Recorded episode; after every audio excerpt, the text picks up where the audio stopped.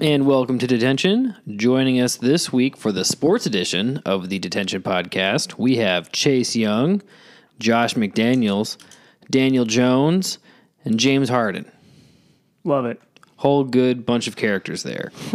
Starting off with Cody, though. What's your joke this week? Yeah, man. So gravity is in the Iowa offense are very similar in that they're a disappointment, you know, because they're always letting me down. Oh, gotcha. I was going to say, how is gravity a disappointment? But now I get you. gotcha. Well, if it wasn't keeping you down, we'd be dead. Yeah, no kidding. All right. Well, Or floating somewhere, floating somewhere. just not down here. True. We're not floating down here. So, starting off with football news, I want to talk about the Chase Young trade that happened last week. So, the Washington Commanders reached an official trade deal for defensive end Chase Young to the 49ers. Uh, this reunites Young and his former Ohio State teammate Nick Bosa on the same team. Uh, the Commanders will receive of this trade a third round pick for a former like first round defensive end pick. I don't remember if he was second overall or something like that Yeah, he was uh, high. four, four years ago. Uh, but yeah, after being with the Commanders for four seasons, uh, having some issues with injuries, he is being traded for just a third round pick, which seems a little bit slighted to him. Um, the Commanders are also trading with that uh, at the same time Montez Sweat to the Bears for a second round pick. So they're trading out their two best defensive linemen uh, for a second and fourth or third round pick. Um, I was actually reading into this when the news came out because I was curious of what the trades were. Mm-hmm. And with Montez Sweat, it makes sense because he has quite a high price tag Mm-hmm. that they're no longer going to be eating. So True, his contract. He's been in the league for how many seasons Seven? now? Something like that. But it's going to be nicer for them because then they have that money to spend elsewhere. Yeah. And if you really look at what the Commanders are doing, they are kind of rebuilding. Um, when I was reading about the Chase Young trade, though, they were saying, "This isn't this somebody you want to use as a focal point?" But if you actually really think about it, he's been injured probably more than he hasn't been. And when he's on the field, he's Yes. he's good. He's not great. Uh, Montez Sweat has only been in the league since 2019. So this is going Four on his fourth, fourth Yeah. year. So same as basically uh, Chase Young. Yeah, so for me, with the Montez Sweat deal, I get that one more. Um, you're not really getting a great asset in return because, I mean, yeah, second round pick's a second round pick, so that's not that bad, but I would have liked some cash consideration, but I don't know how the deal worked, obviously. And then, I'm sure they'll just have to pay the remainder of whatever deal he was on. right. Which I mean, I couldn't find any uh, salaries for either one of these trades, so I'm assuming it's just based off of their previous salary on their former team that they Yeah. just pick up the wherever the main balance is. I don't know. I was looking at the numbers for Chase Young, and it just doesn't seem like the best fit.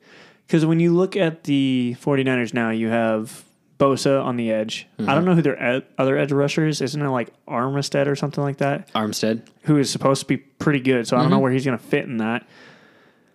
I think he's just coming in as rotation guy Yeah. to keep it fresh. Which I mean, to be honest, is where you probably want Chase Young anyway. Yeah. I mean, with the Commanders, he was the starter guy, which has led to a lot of his injuries of him being on the field more times than I guess his body could possibly handle.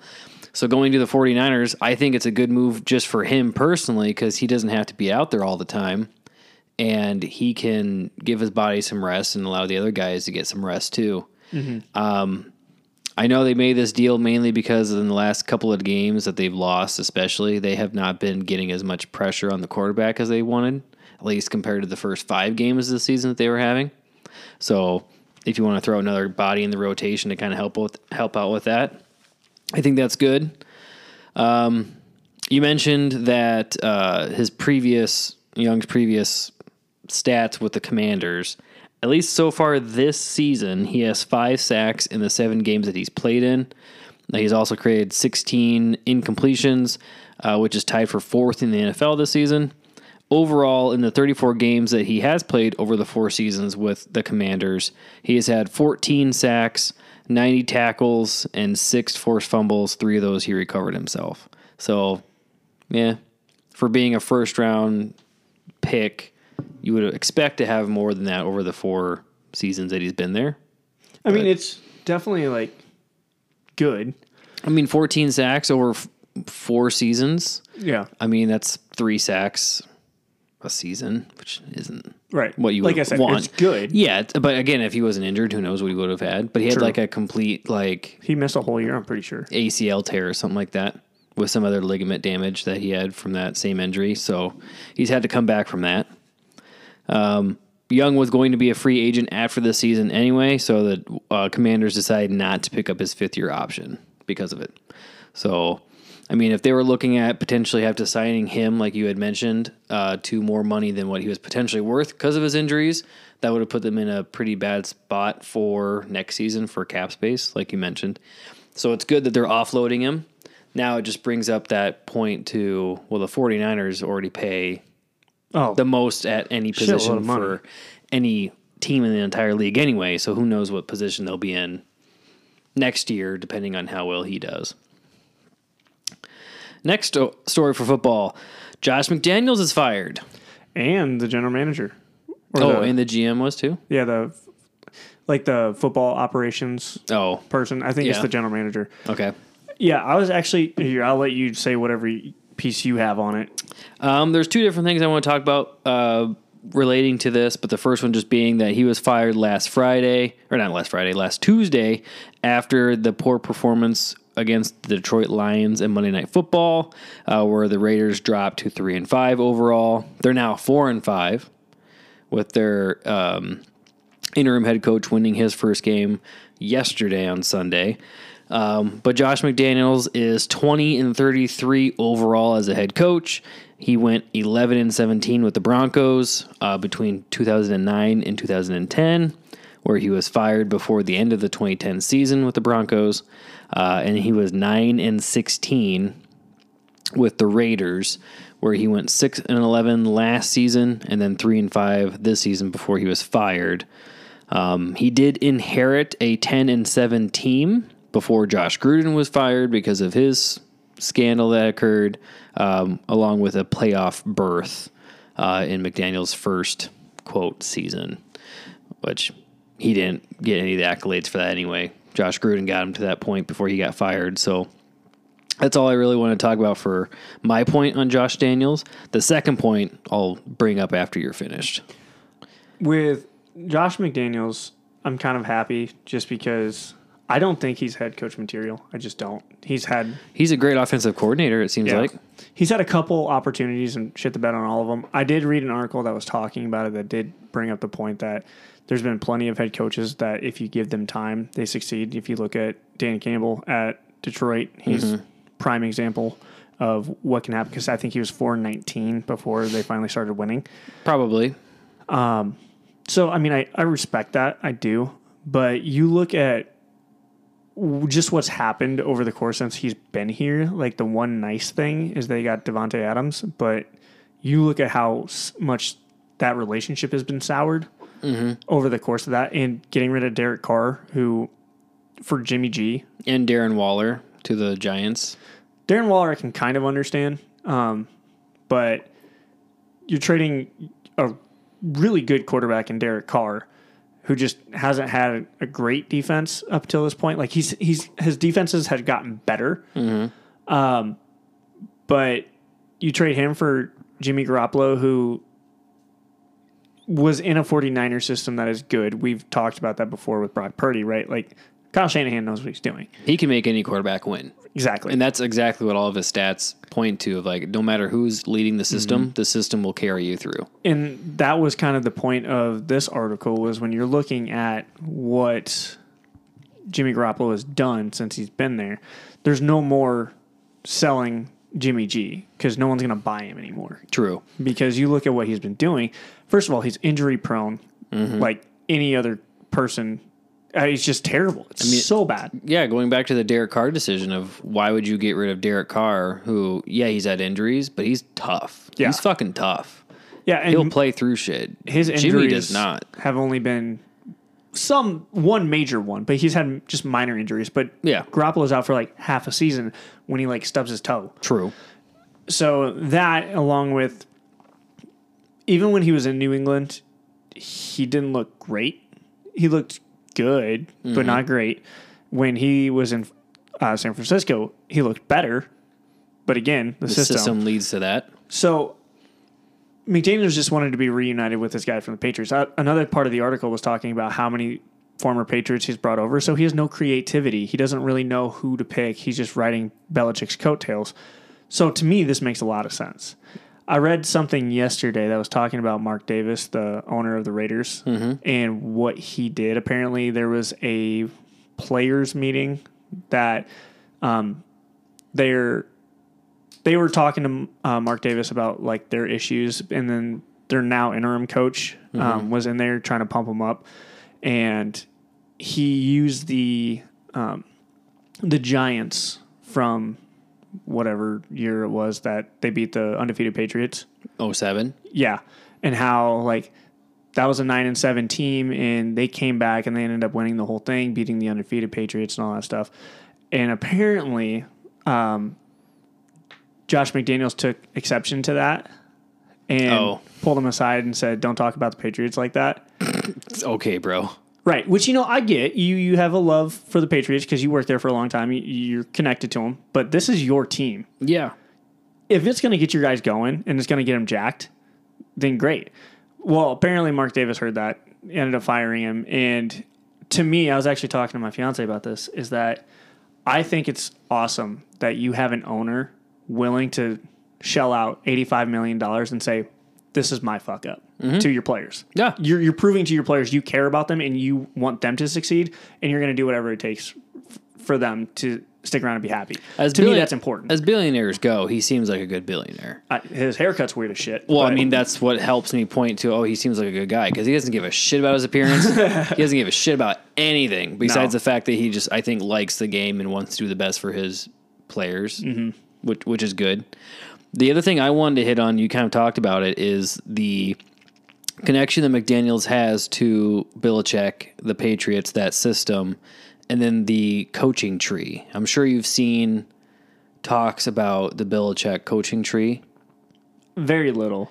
Um, it's not good in the sense of like you seeing these very successful coordinators and assistant coaches from Bill Belichick's Patriots teams over the years, and then them going off on their own to be head coaches and just not being good at it at all.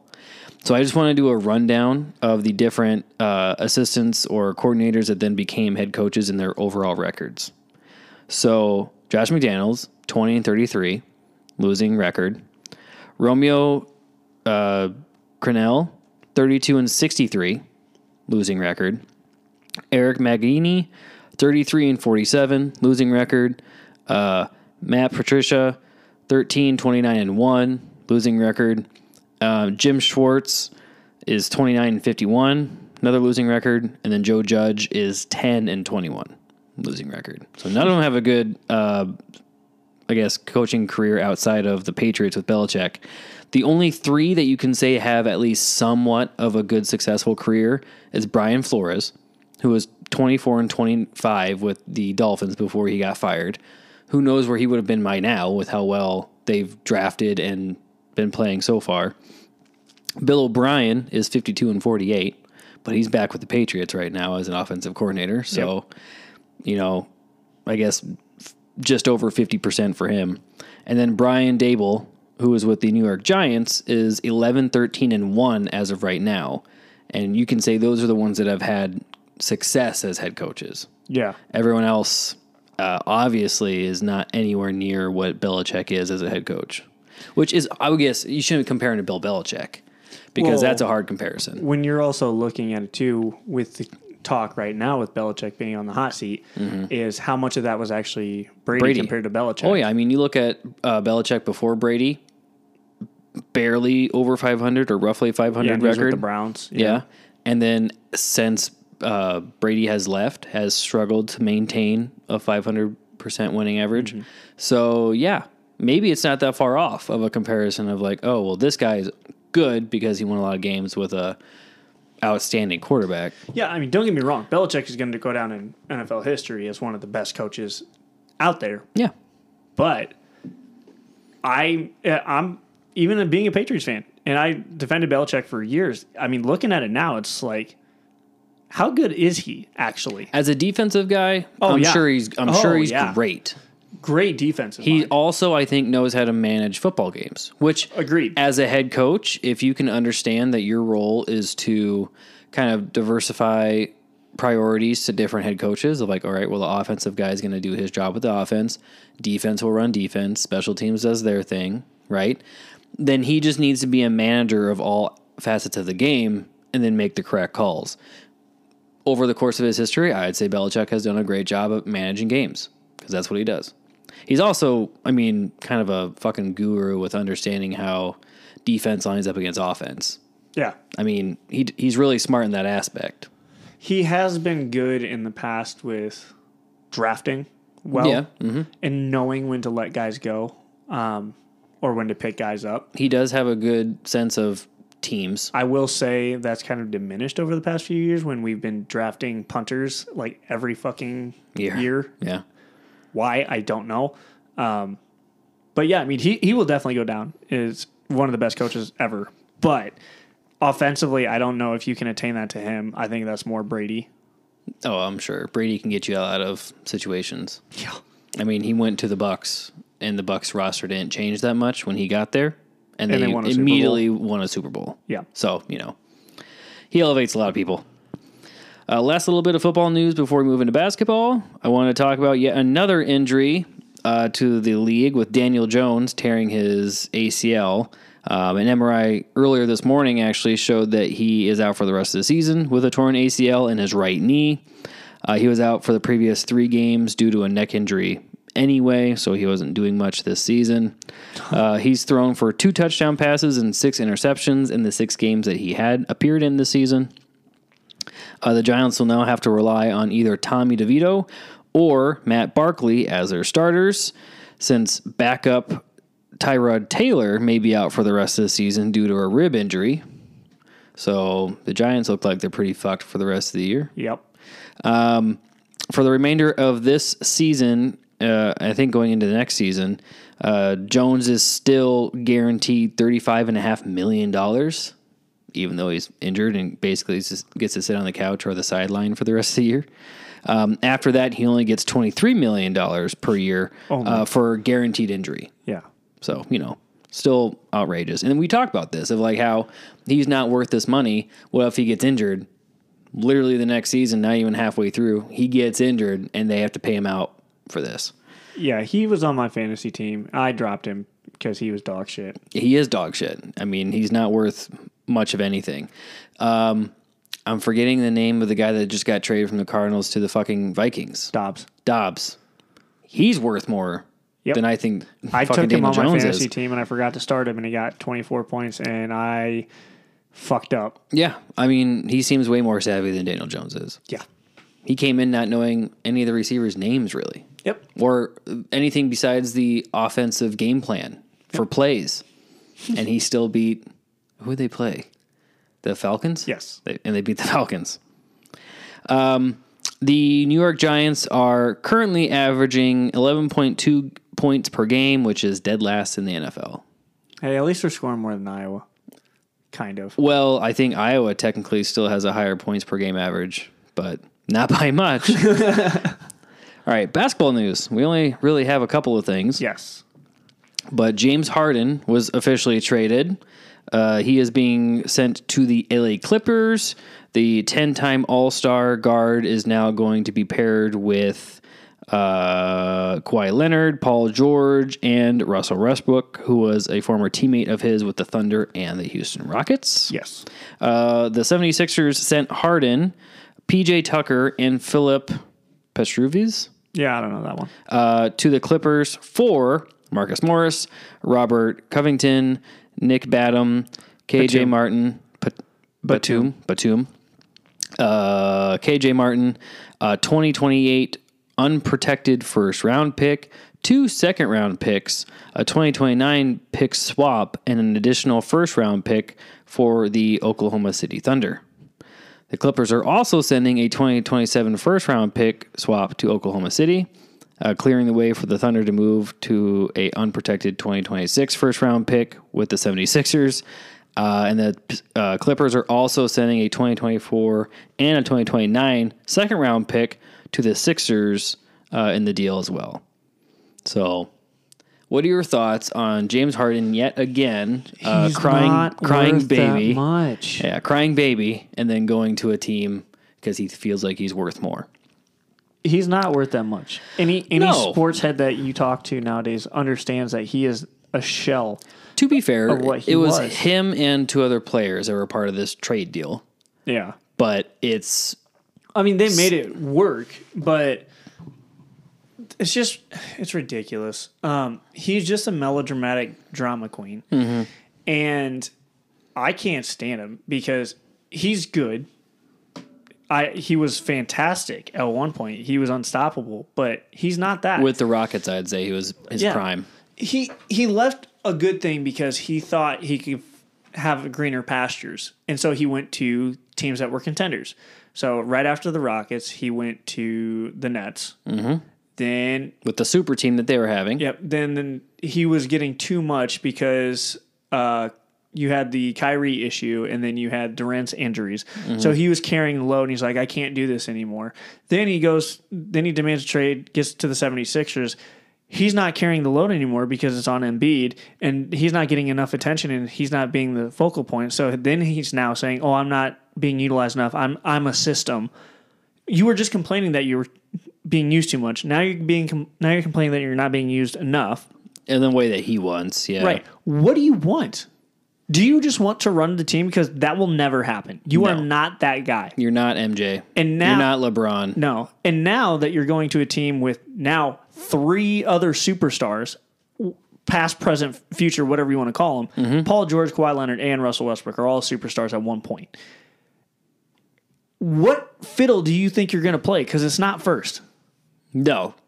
Kawhi You're and Paul playing. George are you're playing three him. or four. yeah.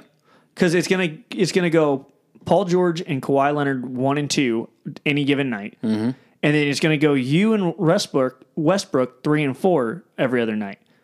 So that's not gonna be enough for you. You're gonna start crying again. Yeah. And guess what? As much as I love Kawhi Leonard and Paul George and Russell Westbrook because of how hard they play and they're such good two way players, the Clippers have proven time and time again with this team that they can't get it done because they can't stay healthy. True. So guess what, Harden?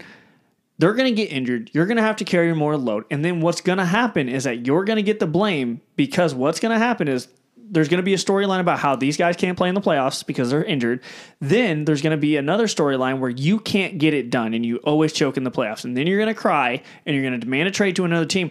What other contender do you want? You're going to ask probably for the Bucks. You're probably going to ask for the Miami. Lakers. You're probably going to ask for Miami. Mm-hmm. And guess what? You're going to go there and the same thing will happen. It and it always comes back to this. You go to other places, right? And you're you're finding the same problems. Maybe the problem is you. I would 100% say the problem is him. I couldn't agree more. Because when you look at the 76ers, people might say, well, the 76ers are the problem because it happened with Ben Simmons and it happened with James Harden. No, it's not. It's with the players. Yes. because you look at what happened with Ben Simmons in uh, Brooklyn, same kind of situation. Like when you think you are better than what you are without proving you are better than what you are, and then you start crying because you're not getting what you want, you are the problem. He's also been in the league for, you know, 14, 15 Yeah. seasons now. You're not You- the same player. You, you're not the same player. You also probably do not have much longer no. in the league. I mean, if you come up, it's, I would say it's very rare to have a, a player make it 20 plus years, like LeBron or Vince Carter. I would say it's getting more common because of for how sure well these guys take care of their body. Yeah. On top of that, with all the rest that they've had, the Mm-hmm. load management, which thankfully the NBA is trying to get rid of. Um, I think it's becoming more common because you look at KD and he, it looks like he can play for another six years, right? He's on year 15. No, Yeah. 17. Was He, he? he came in the league in 05. Was he in the league in 05? It was 05 or 06 when he got drafted. At latest 07. But he's in the 15 and over year. He's 35. He's 35, but his his year in the league is like 15 or over. He came in in 07. So he came in just two years before. Okay, so 16. Yeah. This is his 17th year. Yeah. Duke can easily play for another three years at a high level. Yeah. So when everyone's talking about like, look at what Rollins doing at year 21, KD can do probably something very similar if if his body stays healthy. Yeah. Right. I think that's becoming more of a trend. James Harden, on the other hand, he's had too many leg injuries, and he when he cries wolf, he, he gets out of shape. You're just going to hurt yourself. Yeah. He's not playing 20 years. No. He can't play 20 years. He's going to be like Vince Carter, who can't jump and is still a decent role player. Mm-hmm. But the difference is uh, Carter knew his role at year 21.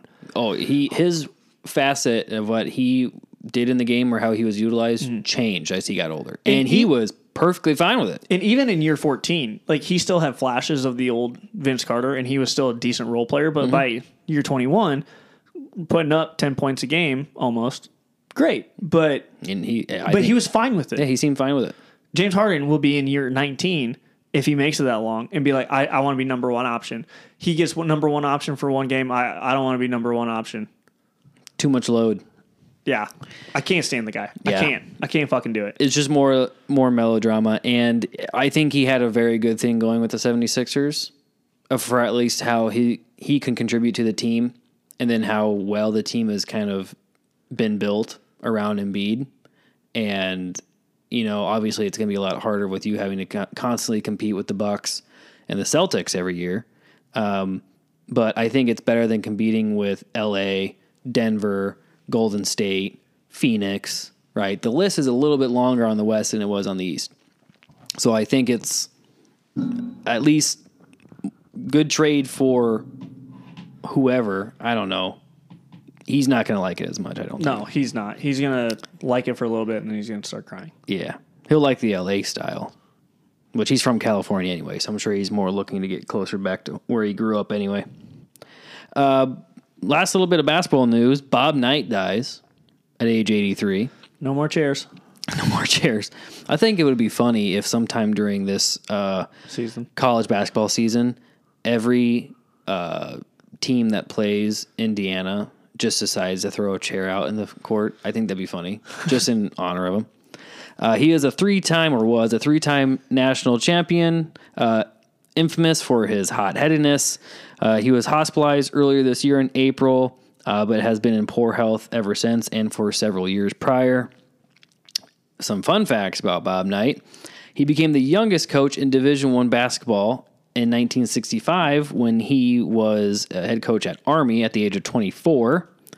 Uh, he won a school record 661 games at Indiana and reached the NCAA tournament 24 times in his 29 seasons. Knight's first NCAA title came in 1976 when Indiana went undefeated, a feat that no team has accomplished since then. Uh, he has a career record of 902 and 371. So he is the uh, sixth winningest coach in NCAA basketball history. Um, I also want to say, out of those like 29 seasons, 20 or something of those seasons, he won 20 or more games. Pretty outrageous number. Yeah. Even when he got fired from Indiana in the kind of earlier 2000s and he went to Texas Tech for six seasons, in those six seasons, five of those they won 20 or more games, which would never happen in Texas Tech basketball history until the point he got there. so, pretty damn good coach. Yeah. Obviously, a very big hothead. Yeah. Big loss for the basketball community. Yeah. Iowa sports news. Uh, I want to talk about the Iowa versus Northwestern football game. Let's Um, do that last. You want to do that last? Yeah. Okay, so we'll start with the good news. uh, Iowa women's soccer wins the Big Ten tournament championship. Yes. Um, they were an underdog entering the tournament, and I want to say they weren't necessarily that good throughout conference play throughout the entire season, but they can call themselves co Big Ten champions. Iowa women's wrestling uh, wins their first duel. Uh, they're ranked number eight, and they beat number seven East Stroudsburg. Who the fuck's number one? I don't know. I'd have to look, to be honest. I just saw that Iowa was ranked number eight and they beat the number seven ranked team. And they beat them 43 to 1. Yeah, they demolished them. Yeah, they had like six champions, three pins in their dual meet. It was pretty outrageous. Um, so if this continues, which hopefully it does, because we obviously want Iowa to be known for the best wrestling college in the country, because they have a pedigree of being that. And I think the women can accomplish it. Uh, that's a good way to start. Yeah. That's a really good way to start. Um, did you want to do other sports and then come back to Iowa? Yeah. Okay. Really quick. Well, so the other sports we want to talk about is that the World Series is officially over. It ended last Wednesday. Gentleman sweep. Yeah. Uh, Diamondbacks versus the Rangers. The Rangers win in a four to one gentleman's sweep against the Arizona Diamondbacks. The Rangers are in their first time in franchise history World Series champions. So, congratulations to the Texas Rangers, The only team in Texas that hasn't won a championship, the Texans. Houston Texans. Yep. So, you know, if they get Deshaun back, who knows? You know, CJ Stroud's doing a lot better. He is doing a lot better. Um, he had a rookie record set yesterday. 470 yards and five touchdowns. Yep. So congrats to him. He's He on my fantasy team. Yeah. is he? Did you have him starting? Yep. Well, that's a lot of points. Yeah. Yeah. That's Yeah. that's Different good. fantasy team. Otherwise, I would have maybe won my league this week, but my other league I demolished. well, well, if you have uh, starting quarterback throw for almost 500 yards and five touchdowns, that's and no interceptions. Yeah. That's pretty good. Yeah, it's good. All right. So on to the bad news. Iowa versus Northwestern. I mean, the good news they won. Right. 10 to 7 Yep. and they improved to 7 and 2 overall uh, 4 and 2 in the big 10 and they're in the driver's seat for the big 10 west again because minnesota wisconsin and nebraska lost on saturday so that was a very good day Oh, for me. dude, let me tell you what. That was great for my wallet. oh that was a great day for me just because um, i was inebriated that day and i'm watching the uh, second half of the iowa game and i'm like okay cool cool cool and i'm getting more inebriated as the game goes on and i'm feeling really good iowa pulls it out i'm like awesome and then i check espn and i'm like sweet wisconsin and um, nebraska lost earlier today that's awesome and then i watched the end of the illinois minnesota game and i'm like fuck yeah minnesota lost too So I couldn't watch the game because it was only on Peacock. yeah i was I was pissed. I was at uh, a different thing earlier that afternoon that started at two, so I missed the first half of the game, but I watched most of the second half on Peacock. I, I bought a, a membership or a subscription just for that game. Yeah, no, I didn't. I just tracked it on ESPN Mm-hmm. on the GameCast, which was really annoying. Yeah, I hate following things on GameCast to be But honest. you know, what? I did it once, called it good. We ended up winning. Um, so I had a couple parlays going throughout the day. I had bet on every single Big Ten game, and then if obviously if one fails, I don't get paid out. Mm-hmm. I was right on every fucking game except for Nebraska and Wisconsin. You had Wisconsin winning and then Nebraska winning. Yes, Okay. Yeah. which seems logical. Oh yeah. I mean, um, Wisconsin played Indiana Yep. and Nebraska played Michigan State. Michigan State. Yeah. Both lost by a touchdown Mm-hmm. or less. Yeah. So That was Michigan State's first conference win, by the Yeah. way. Yeah. So that was great. Um, I think it was Indiana's too. Might have been. Uh, had to have been. so I doubt they beat anyone else. yeah, so that sucked. But I did another bet later, and instead of choosing the first three games of the night, I chose Iowa, Illinois, uh, Michigan, and Penn State. All those came out. Yes, it did. So I got I got money. There you go. But the one that irritated me is I also bet more money on the Iowa game under the 30 and a half points. But I changed it to under 34 just to give myself a little cushion. Yeah. But I had Iowa pulling the money line, so winning. And then I also had Northwestern scoring over 12 and a half points. You thought Iowa was going to score at least two touchdowns? I thought their defense could have. Oh. And I thought our offense would have thrown it to them and then score. So I was hoping for Northwestern to score 13, you know, Yeah. touchdown and two field goals. That seems doable, right? Yeah. Nope. There Should have done the under. there were 10 points that Iowa did miss out on. They missed a field goal early in the first half. That is true. And then they uh, Deacon Hill had an interception in the end zone that if it was a better placed ball, he probably could have gotten a touchdown on it. So yeah, it was it was the opposite shoulder of what he needed to throw. yeah. So that's ten points that you know you could have probably added to Iowa. That could have helped you out a little bit there. Well, I don't. I didn't need Iowa to score more. I just needed Northwestern Northwestern, to. to score more, and then Iowa to win. Yeah. So what I'm telling you is like if Right. Iowa got those Yeah. ten extra points, then what I'm about to talk uh, to you about, if Northwestern actually converted it, Right. would have been perfect for you. It was. Yeah, it was frustrating. Uh, the offense uh, again looked anemic. Uh, Yeah. Iowa had 65 yards passing and 104 yards rushing, Which 104 is decent. but for attempts they were averaging just over two yards per attempt. Right. So not very good there. Uh, here's a fun little fact for you. Over the last three seasons in college football, uh, all teams are 4 and 49 when the offense has less than 170 total yards. I was those four. Iowa accounts for all four of those wins. So I don't. That hey, cool, like awesome. Um, that's a hu- embarrassing stat. oh my god! But it's, It's impressive, But though. it's, it's impressive. I mean, to be four and forty nine and all four of those wins are Iowa. Hey, you know what, Kirk Ferentz? If you know how to win in a phone booth, that's it. yeah, no shit. Uh, defense was absolutely outstanding yet again. It could have been a, a shutout, to be honest, if Jermari Harris had knocked out the solo Yeah. touchdown throw. It was very close. He had his arms kind of up in there with the receiver, but the receiver was just able to pull it down. Um, held Northwestern to 89 passing yards and 81 rushing yards. Jay Higgins is a fucking Dude, man. monster. He is a dog. So if anyone wants to look it up, there was a goal line stand where Nor- Northwestern was going to go down to score. It was at that point 7-0. Yep, And they had four opportunities within the one yard line. two the second yard line. Three of those four attempts were within the half yard line. So if that tells you anything, Iowa didn't did not give up half a yard in three downs, which is very impressive with two tush pushes. with two tush pushes. Um, the one that I'm really excited about, if you watch the play, I saw it. and there's a good fucking angle Oh, of it, man. where it is a gaping hole that the Northwestern offensive line puts up, where their running back Cam Porter could have gotten an easy walk-in touchdown, but Jay Higgins fills the gap. And if you want to talk about just fucking tackling tackling drills, of Brick like- wall. of you just get up and you just hit the other guy that's on the other side The of you Oklahoma drill. it it's perfect. If you want to show that as like a perfect scenario of that drill, that's what it is. Because he stood him up right at the yard of the line of scrimmage and just pushed him back. It's man on man, Oh, dude. and Jay Higgins won it. And if that doesn't get you fired up, oh, it's fucking See, I'm beautiful mad that I had to to watch. watch that on replay because if I watched that live, I would have been freaking out. I'm telling you, I again, I was inebriated. And I watched that live. I'm just like, fuck yes. That's how you do a tackle. That's how you stop a run. And it was beautiful to watch.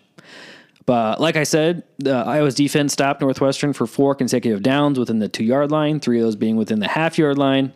Uh, Tory Taylor kind of struggled a little bit this game. I saw that. Uh, he didn't have as many good punts as he normally does. I don't know if it's just. I mean, there wasn't too much wind down on the field.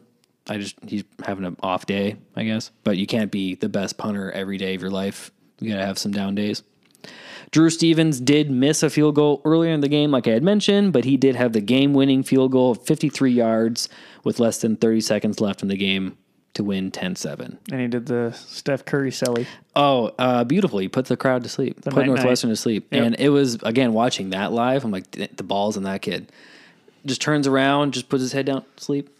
Yeah, he. Uh, I, I saw an article a couple weeks ago that talked about how he's not going to shy away from long field goals. Dude has a fucking cannon for a leg. He was good. I mean, I think his longest uh, in his career was only like 54 or 55 so far. We've seen him live practicing sixty yarders, Yeah. and nailing them And with getting 'em. extra. And getting them. Uh, to be fair, in that game that we were at, where he was practicing uh, 60 yarders, he did miss one. That He also had less- the wind to his back, but That- still, yeah. I'm pretty sure no win that dude can kick sixty five. Yeah. Uh, if you get him inside of a stadium like most NFL teams, Yeah, I think he'll be pretty accurate. Yeah. He's not Justin Tucker, but he's pretty good. he, he could. Yeah, I guess he could. Uh, that wraps up this week's episode of the sports edition of the Detention Podcast. Thank you, everyone, for listening. Uh, please spread the word and encourage others to listen as well. You can follow us on Twitter at DetentionPod1, or you can send us an email at detentionpodcast1 at gmail.com. You can listen to the Detention Podcast on Anchor, Spotify, and Apple Podcasts. And with that, your detention has been served. We will see you again next week.